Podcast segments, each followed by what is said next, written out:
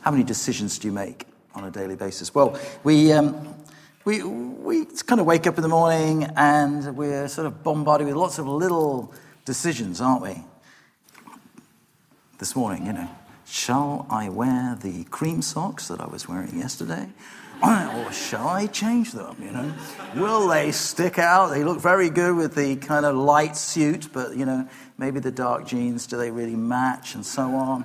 I'll have any worn for one day. You know, these kind of decisions are things that you actually make decisions about, aren't they? But they, they kind of almost you make certain decisions that actually you hardly even think about. You know, what you have for breakfast. Um, you know, what top you're going to put on, even driving to work. You just kind of do it because um, you know the route. But then there's other decisions that actually you can get completely paralyzed about.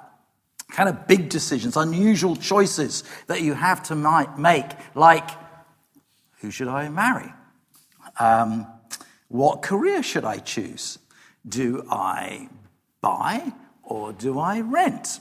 If I'm going to buy, you know, um, where should it be? How big is it? You know, is it top floor? Is it, you know, so on. So you're making those kind of decisions. And we're kind of involved in those sort of things. And sometimes we can just get absolutely kind of paralyzed on this. Um, the, the good thing I'm going to tell you just at the start is this is a very, this is probably going to be my most practical preach I've ever done. Okay.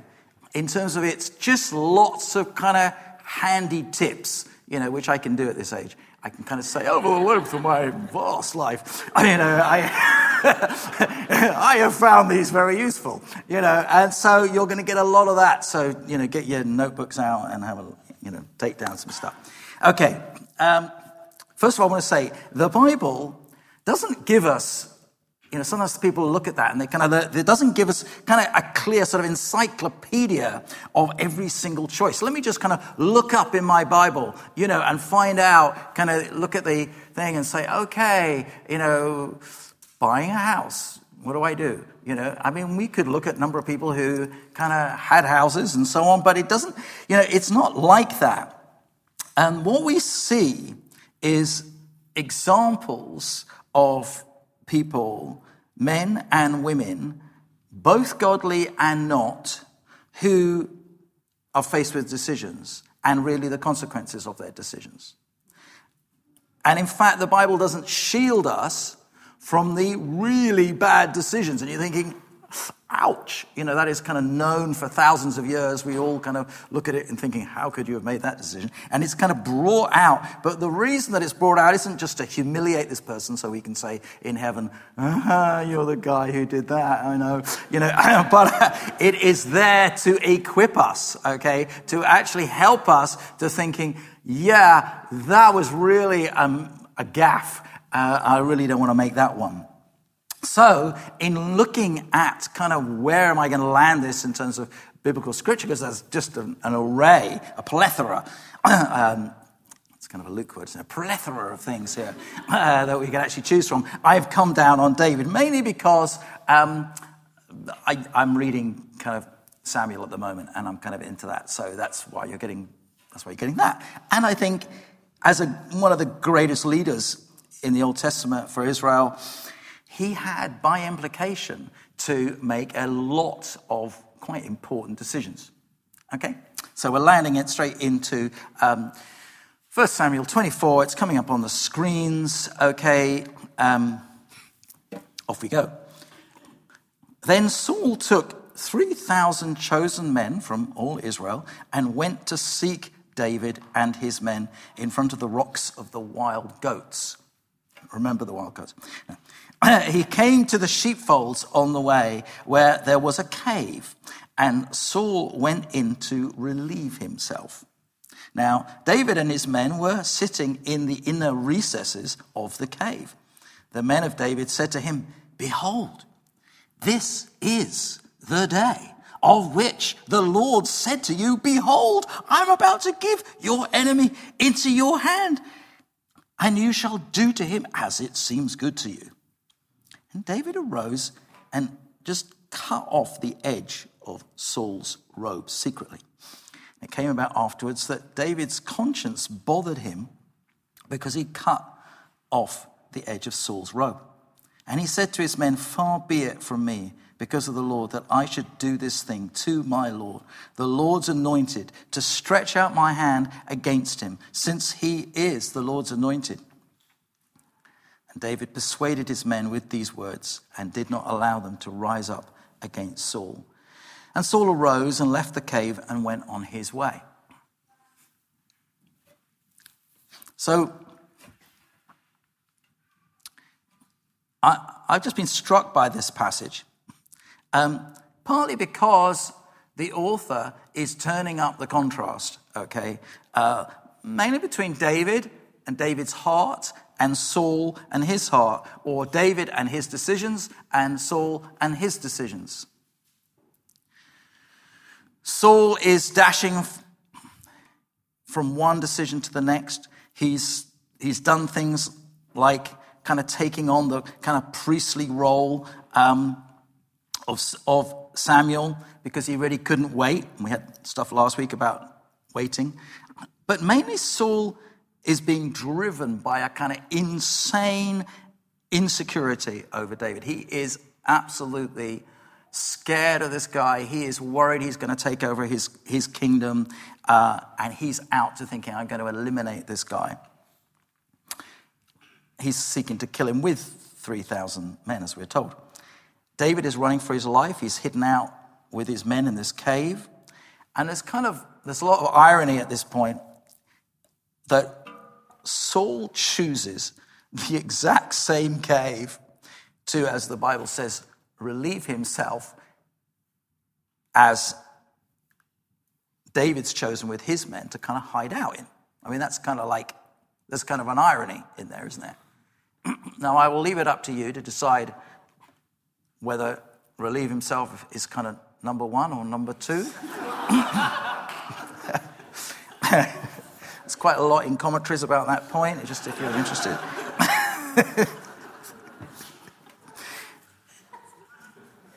but David's men, nevertheless, see it as God's fortuitous providence to jump him and finish him off. But David decides otherwise. Okay? The author wants us to see that whereas Saul has decided he wants to kill David, but for the life of him, even with 3,000 men, can't, even though if he knew he had him trapped in a cave, that would be the end. That would be curtains for him, wouldn't it? Trapped in the cave, we'll just kind of barricade it up and set fire to it. You know, we could actually, we'd, we'd get the lot of them. That could have been it. And yet, here is Saul, as David, who's been hiding out and suddenly finds himself with his very kind of enemy who's seeking him just right there, relieving himself. Um, and uh, I, there's, a, there's a real irony in it. But then we see that David, he goes for it. So he doesn't kill him, but he just cuts off the edge of his robe. And he feels bad about it. So his conscience kind of gets him. Um, and then he tells Saul, so Saul leaves the cave. Um, if you kind of read the next bit, he, he leaves the cave and he calls out to him and he basically tells him what he's doing. Suddenly, Saul realizes, You could have, you could have had me there. And, he, and Saul weeps, it says. And um, David kind of talks to him and says, You know, it's kind of like, You're not my enemy. I mean, you know, you're like a dad to me. You know, you're the Lord's anointed. You know, you, all this kind of worry about, that I'm going to kind of do you in, it, it's in your head. It's not really true. Um, and Saul's really quite kind of taken by it. I want to bring out three things just in this passage. First of all, that David had a godly, he had a fear of God. In spite of being threatened for his life, he knew that his future was in God's hands. When you're making a big decision, you kind of can get paralyzed with it, thinking, if I make that decision, that might happen. If I make that decision, that might happen. Actually, he knew that actually it was in God's hands. We've got to know that whatever decision we make, God's in charge. Yeah? God's in charge. It's not actually dependent. He's not like, oh, you better make that. Actually, God's in charge. So I think it's important that we really have a healthy sense of actually God's in charge when we're making really crucial decisions. And secondly, we had this thing of conscience, okay? His conscience cut in, okay? It's, uh, it's important to actually have a healthy conscience. Something that actually does help. God's given us something to actually help us to think, no, no, yeah, no, I, I hear all, all you guys who are like, no, get him, get him, get him, get him. This is it. This is the day. This is the day. This is, remember, remember the prophetic thing, you know, come on, get on with it. And he, but his conscience is there that says, no, no, no, no, no, no, no. No, no, I can't do that. I, I, I cannot do that. And um, in, in Timothy, it talks about that in the sort of latter times that, that our consciences, or their consciences, could be seared like a kind of branding iron. So it's kind of like you're kind of losing all feel, all sensitivity that actually um, your conscience is there for. Um, I don't know I'm, I'm sort of trying to think of an example of this. I, I think, do you have one of those bleepers on the fridge that actually you leave the fridge door open and it kind of goes beep, beep, beep, beep, beep. And after a while, you just kind of like, you, you kind of forget. You don't even hear the noise anymore. It just goes beep, beep, beep, beep. And it's kind of like, look, the fridge door's open. You know, I'll get it in a minute. And it's kind of like, I'm trying to do this, I'm trying to move this in, move this out. And, and you sort of, you, you, so you become more and more kind of um, oblivious to it. And I think conscience is going to be a bit the same. It just kind of goes beep, beep, beep, beep. and you're kind of like, and either you're going to listen and you're going to think, actually, no, that's right. I did that. Yeah, this is the right decision. Or, or you kind of override it. And the more you override it, the more it kind of gets seared. And I want to say that how do you how do you encourage it? Well, you encourage it by reading about what is God's heart. And yeah, no, this is God's heart. This is how God's heart, this is how God will respond to this, this particular issue. And so we, we read scripture and we pray, we, we apply it to ourselves. You know, that helps us to actually have a good conscience. And then thirdly, honoring. We see an amazing uh, thing that's brought out in the text. That David's not only honoring God, but he's also honoring Saul. Um, he had every reason, really, to think, well, the guy doesn't honor me. But actually, he makes a decision to honor God and to honor kind of the godly leader that God's got in charge. And there's a kind of there's an honoring that goes on that actually just really interesting that helps fashion um, him in that way. Um, and it's obviously interesting just a few years later on Instead of in a cave, we're on a rooftop. Same guy, David, who's facing another decision. And he's just taking a breeze, and every, all his men are out of battle, and he's kind of like just enjoying a bit of the cool of the day. And he kind of looks across, and he sees this woman naked, bathing. And what happens to his conscience at this point? You might ask. And he looks across, we know the story well. And he looks across and he sees, and instead of going, oh my goodness, and what should have happened is his conscience should have kicked in, and he sort of said, oh man, of course this is going to happen. I actually just need to get out of this place. I need to get off the roof right now uh, and get distracted with something else. And instead, he doesn't. What does he do? He, he inquires, you know, uh, and then he basically invites her over, and it kind of leads through, and it just bad decisions just kind of mount up. They become irreversible consequences. Um, you know the outcome, both for Bathsheba and for her husband Uriah, but also for David he lets his feelings override his sense. Uh, he isn't thinking about God at this moment. He isn't honoring this woman, her husband, her innocent husband, or ultimately God and his name. He overrides it uh, and he goes with his passions. And we see the same man, but actually making some very bad decisions. And I think that's quite, I think the Bible does that for us and helps us to see somebody who's making very good decisions and then really bad decisions.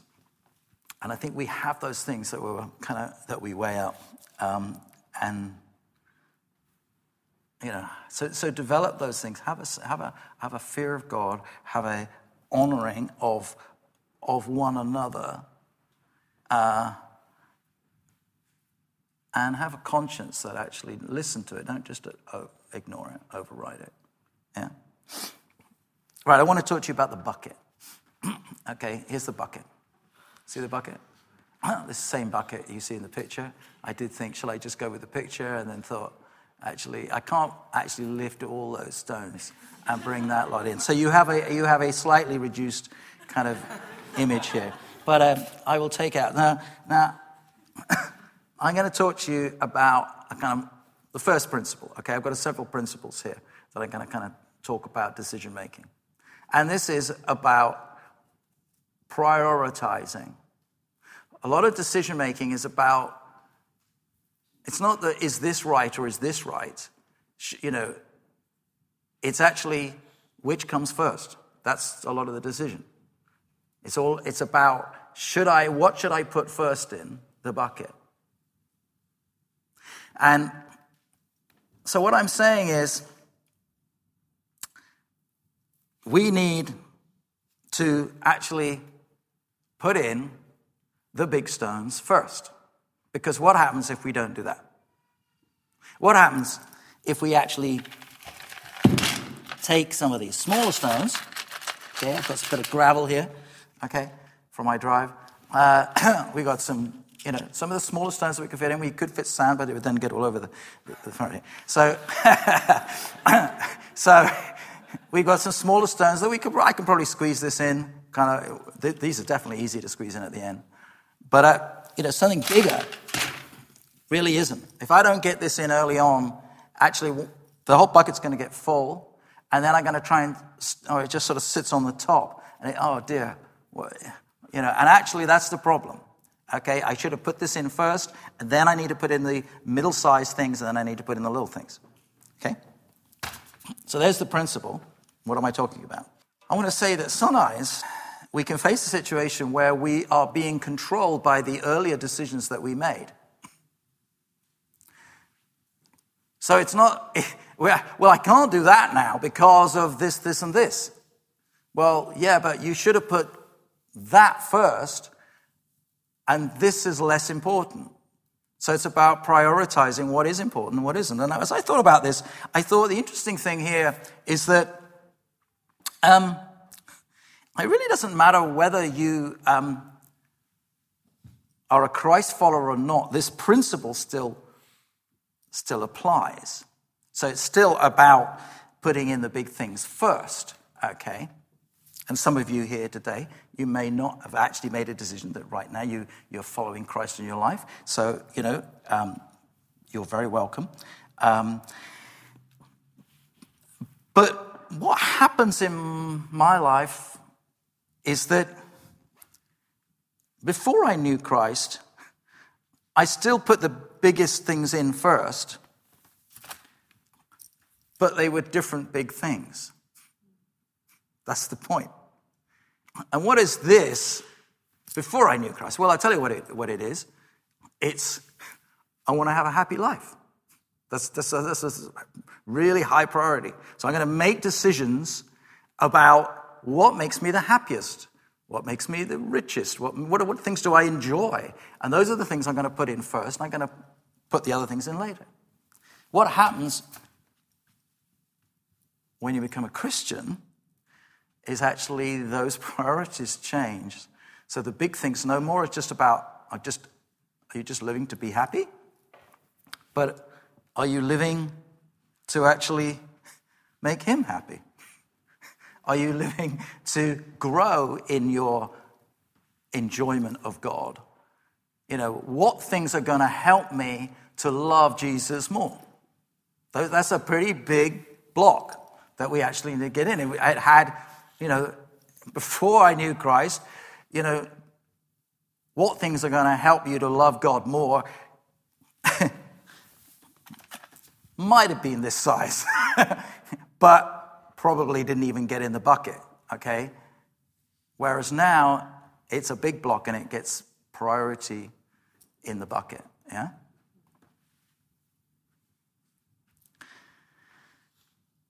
When we look back at the thing with David, we see that he was afraid of killing Saul. He'd shown his, it wasn't that he was, it wasn't that he was afraid of killing, because we'd seen that with Goliath uh, and, and many Philistines, but he was governed by some different principles. And these principles kicked in that actually this is God's anointed. This is kind of like I, I, I, I shouldn't be even I shouldn't even be cutting off a little bit of his his cloak, you know. Um, so there was different principles that cut in, and he had principles that governed his life. I, I was thinking myself, kind of some of the big decisions. What are the big decisions I've made in my life? Well, I, apart from coming to Christ, marrying Anne. Okay, uh, there's not many bigger decisions than actually who are you going to get married to, is there? Um, I the easy bit is knowing that I loved her. Okay, so I. But then the second bit is, but does she love me? Okay, so, so there's got to be, I'm just helping some of you here, there's got to be,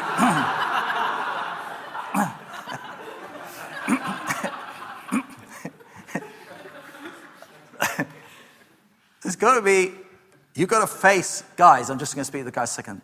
You've got to face the issue. It's all very well saying, oh, well, this is how I feel, but actually, the, the, the harder bit is, yeah, but how does she feel?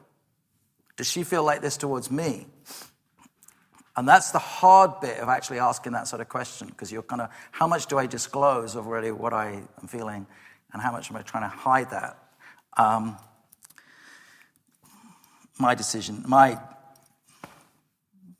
view, for whatever it's worth, is be straight.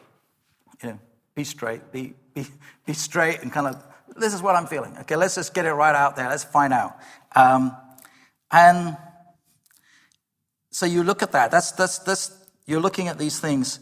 Um, what's, the, what's the next kind of thing? In terms of looking at this bucket, what were the things that actually were important to me? So, so number one in this decision was, was you know, I love her, and, and let's find out whether, yeah, she seems like she's kind of got similar feelings to me. So that's pretty good. So let's stick that in the bucket. Okay.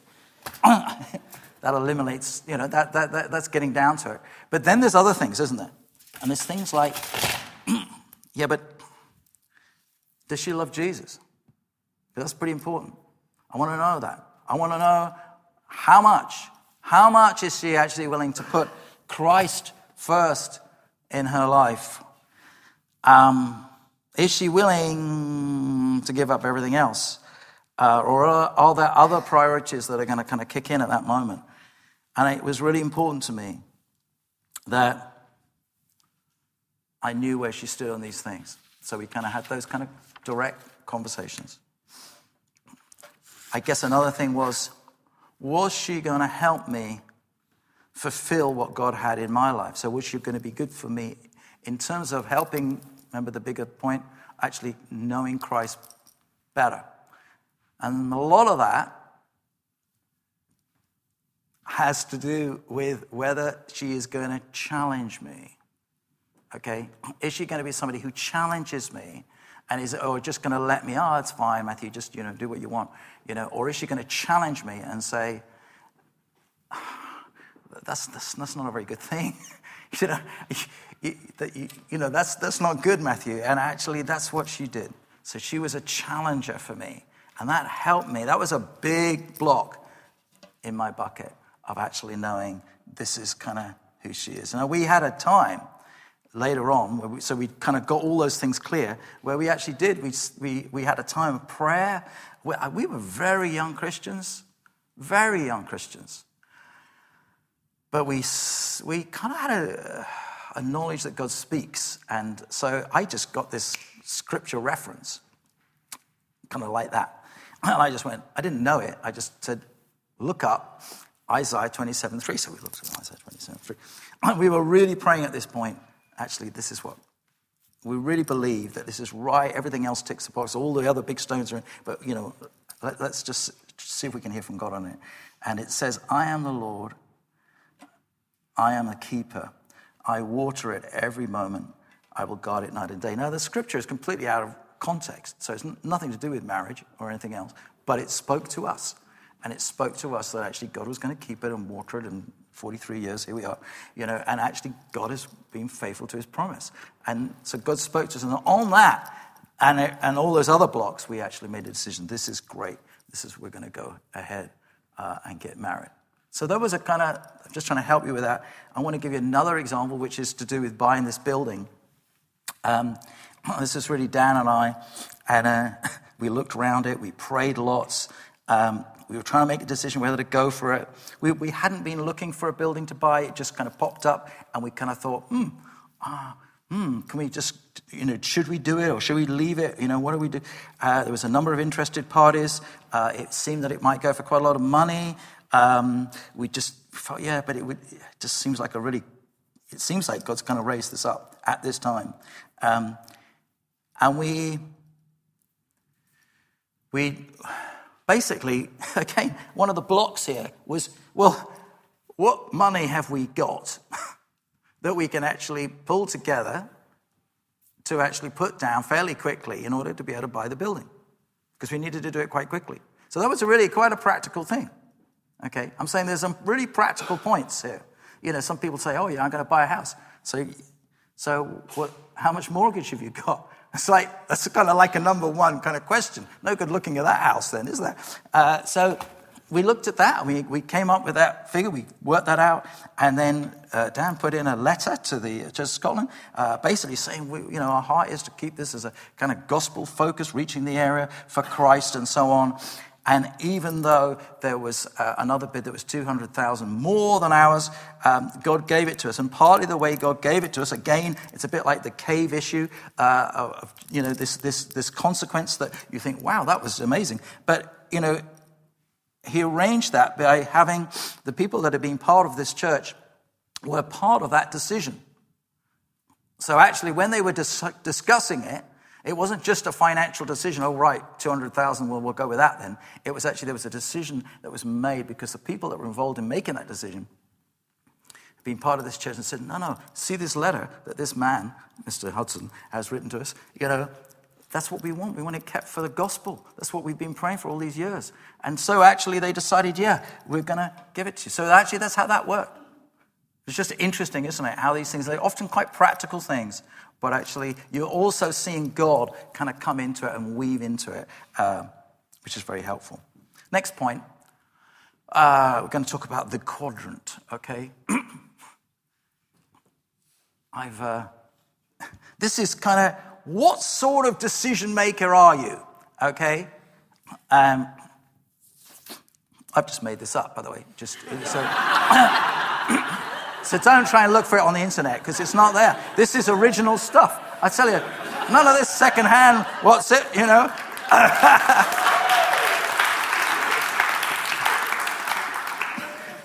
Number one, are you an, are you impetuous? Okay, the purple. The kind of person who jumps into decisions really quickly. Um, uh, often just say by the skin of their teeth as they kind of work the thing out. Uh, it, the problem about these things is it's really making a very quick decision, not really look at any facts. Uh, but you know, yeah, but come on, we just need to make decisions. Just need to kind of make them, make them, make them. You know, and it's you know, we can be like that. It's, it's not just well, am I like this? Sometimes in our life, we we kind of are there and then we move across to something else. Okay, so we sort of mature in it. But the problem, obviously, about this point is that it can really come undone. It can leave others stranded with the consequences. Okay? So often the person themselves making it is like, well, yeah, hey ho, never mind, didn't work out. A kind of blase kind of predicament, you know, we can just live with it. The, the difficulty isn't really about the actual person, it's about everybody else. So it's about other people get landed with the consequences of this kind of very quick decision making.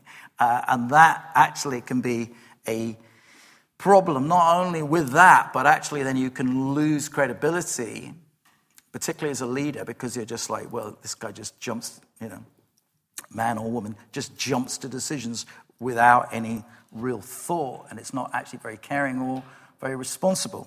So that's, that's number one. Number two, we're going to cross to the external processor. I am an external processor. Many, many of you are external processors. Okay.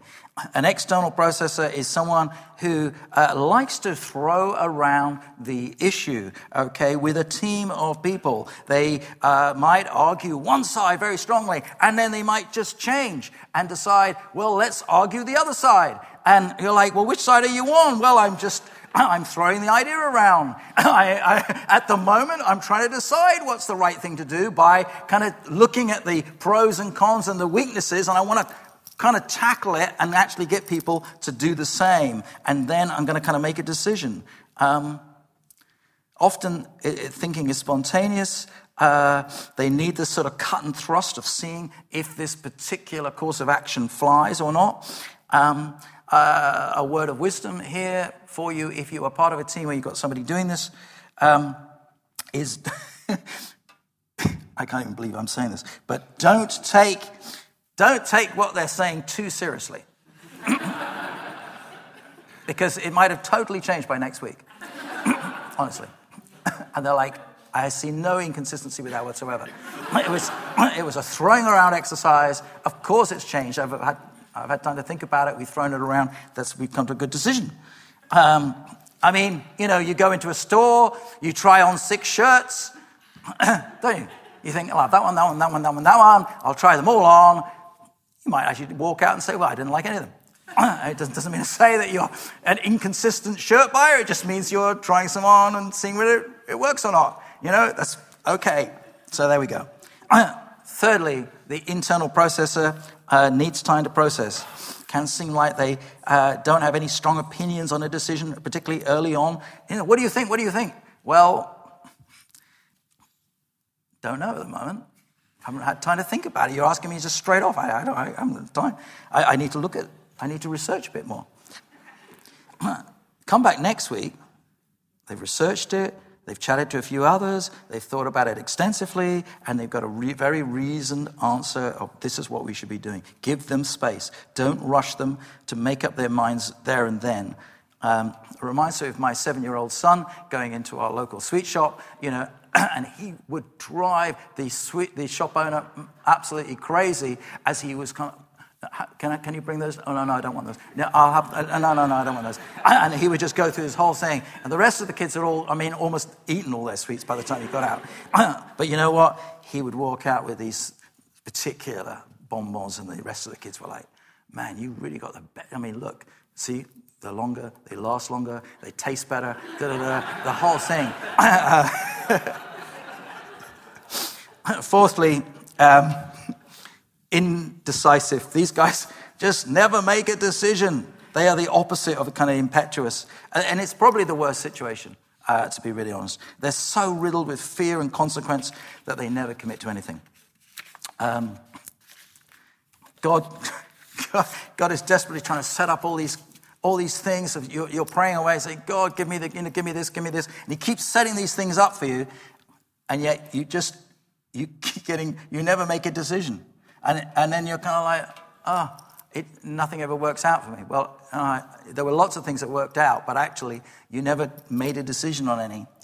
Uh, and I think it's no wonder that God spoke to Joshua uh, and he said, Be strong and courageous. It's like, I know Moses isn't around anymore to lean on, but we've got a land to take. Now, come on. And we need to have boldness and courage when we're making decisions. Yeah, ask God for boldness and courage. Lord, help me just to make a decision.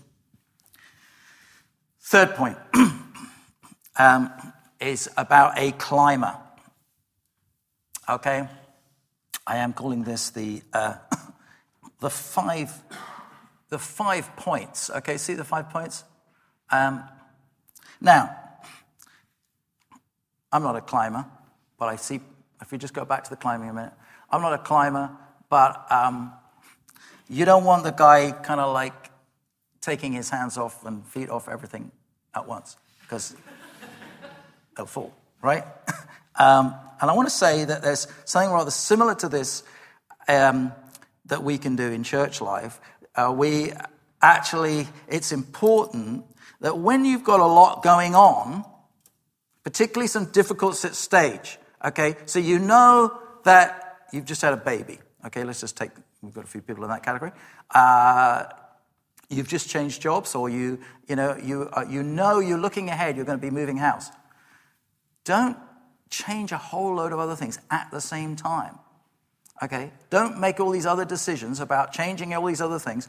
Keep some things constant when you're kind of have a big flux in your life. That's what I want to say. Okay.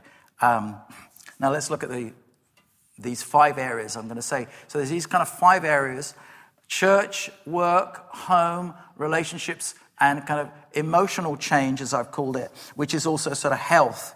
Um, so let's say you're having a, new baby. Uh, it will affect work for probably both parents. It will affect bedrooms and space.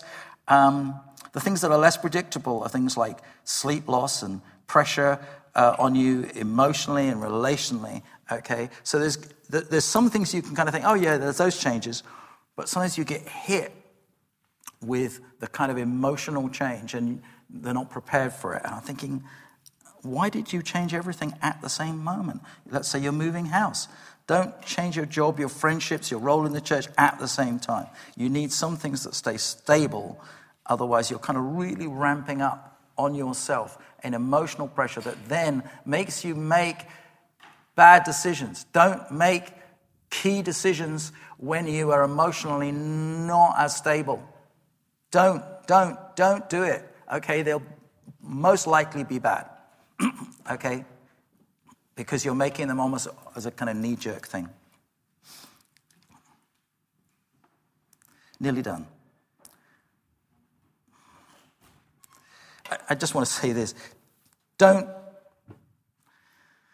I think one of the things I've seen, and one of the big mistakes I see people make, is that they're kind of, in terms of the big block, they're, they move to a new area and the last thing they think about is kind of, is there a really decent, lively, great church that I've been to and I've seen and I've enjoyed and is actually going to really work for me? And they kind of make a decision on what? On a house move, on a job move, and yet church, which isn't just, you know, it's not just where can I kind of learn about the Bible and worship God, but it's about relationships and about community. It's about relation. It's about your emotional health and stability.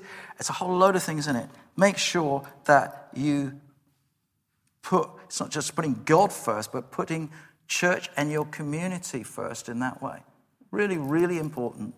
Um, and I'm going to leave you with three, the last two minutes, I'm going to leave you with three very practical points.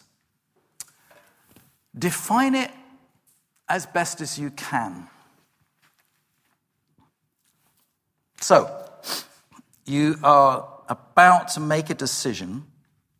It's kind of going around in your head, and you, what you need to do is you need to be clearer about what it actually is that you're really saying. Particularly, um, it's helpful if you're, if you're a couple to actually talk about these things and kind of write them down and to say, so what are the what are the bottom lines on this decision? okay, and you're talking, you're trying to define it as rather than let it kind of be, well, we're looking for a flat. okay. And then you need to define what that means. We had this just this year. I'm trying to think of an example that's relevant for us.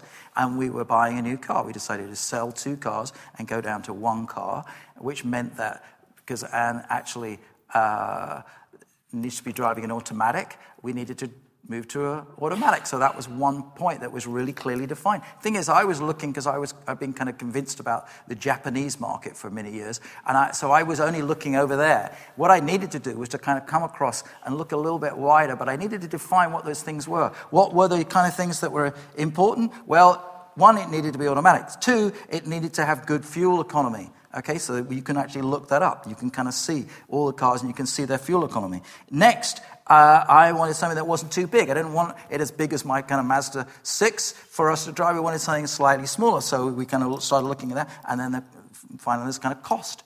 You know, so we kind of looked at those things. We were defining those things down, and we ended up with buying a VW Golf, okay, automatic Golf, which we just love driving and is great to do, okay. Um, but it was just an example of the, the actually you the, the clearer you you can define what you're really looking for, the easier is the decision that you're making. Okay? Making lists. This sounds like just so kind of sort of banally obvious. But one of the problems is, I think, when you're really involved, enmeshed in making a decision, is it's kind of going around in your head. Just think a moment about things that you're really sort of like buzzing with and you're kind of like and you're thinking about it and you, you, you go to bed at night and, you're and it's kind of going around and you, you know. And I, I found that actually making a list what are the positive things what are the negative things what are the things that actually would benefit in this and what are the things that maybe what would we lose by making that decision now? What would we gain by making that decision now? You make the list sit down write it out. Why write it out? Because it kind of stops it from buzzing around it actually helps you to kind of think, let's get it down in writing. It helps to put something in writing to actually stop kind of going around and around it and to kind of make a good decision. And finally, which I've already spoken about, just don't get paralyzed by indecision. At least make a decision do something. Don't live your life and thinking, actually, I, well, at least I didn't make any bad decisions. Well, you didn't make any decisions. You just kind of like, you know, that was just crazy. You, didn't make, you know, do something. Remember what I said right at the beginning? You know, believe that God's involved. Even if I make a really bad decision, okay, I think one of my worst decisions was buying a very damp, old too heavy caravan at some point in our life, which we really couldn't afford. But actually, we thought this was going to be a good option for us and our six children, and it really wasn't. but you know what? We just then had to kind of make do with it. At least I'm making the decision, okay? And it wasn't, it, it, it affected us for a few years. Uh, we tended to have holidays. We had to kind of travel up from Newcastle up to Scotland uh, to actually have this. We, we had to park the caravan instead of it being a mobile caravan. It was a kind of static because it was so heavy. Uh, uh, but at least we did something. I'm going to pray. We're going to leave it there. Lord, I thank you, God, that uh, you have given us responsibility for making so many decisions in our life. And we thank you, God, that you've won our hearts. And I want to praise you for that, Lord, that you have dis- you've changed our hearts you. Beforehand, we weren't looking to you. You were not a priority in our lives. But now you are. And I thank you, God, that actually what we're saying first and foremost today is that we want to please you. Uh, we want to honor you. We want to honor others. Uh, Lord, help us to be a people that makes good decisions and is not paralyzed by indecision. Give us guts. Uh, give us faith Lord. Help us to make good decisions in Jesus' name. Amen.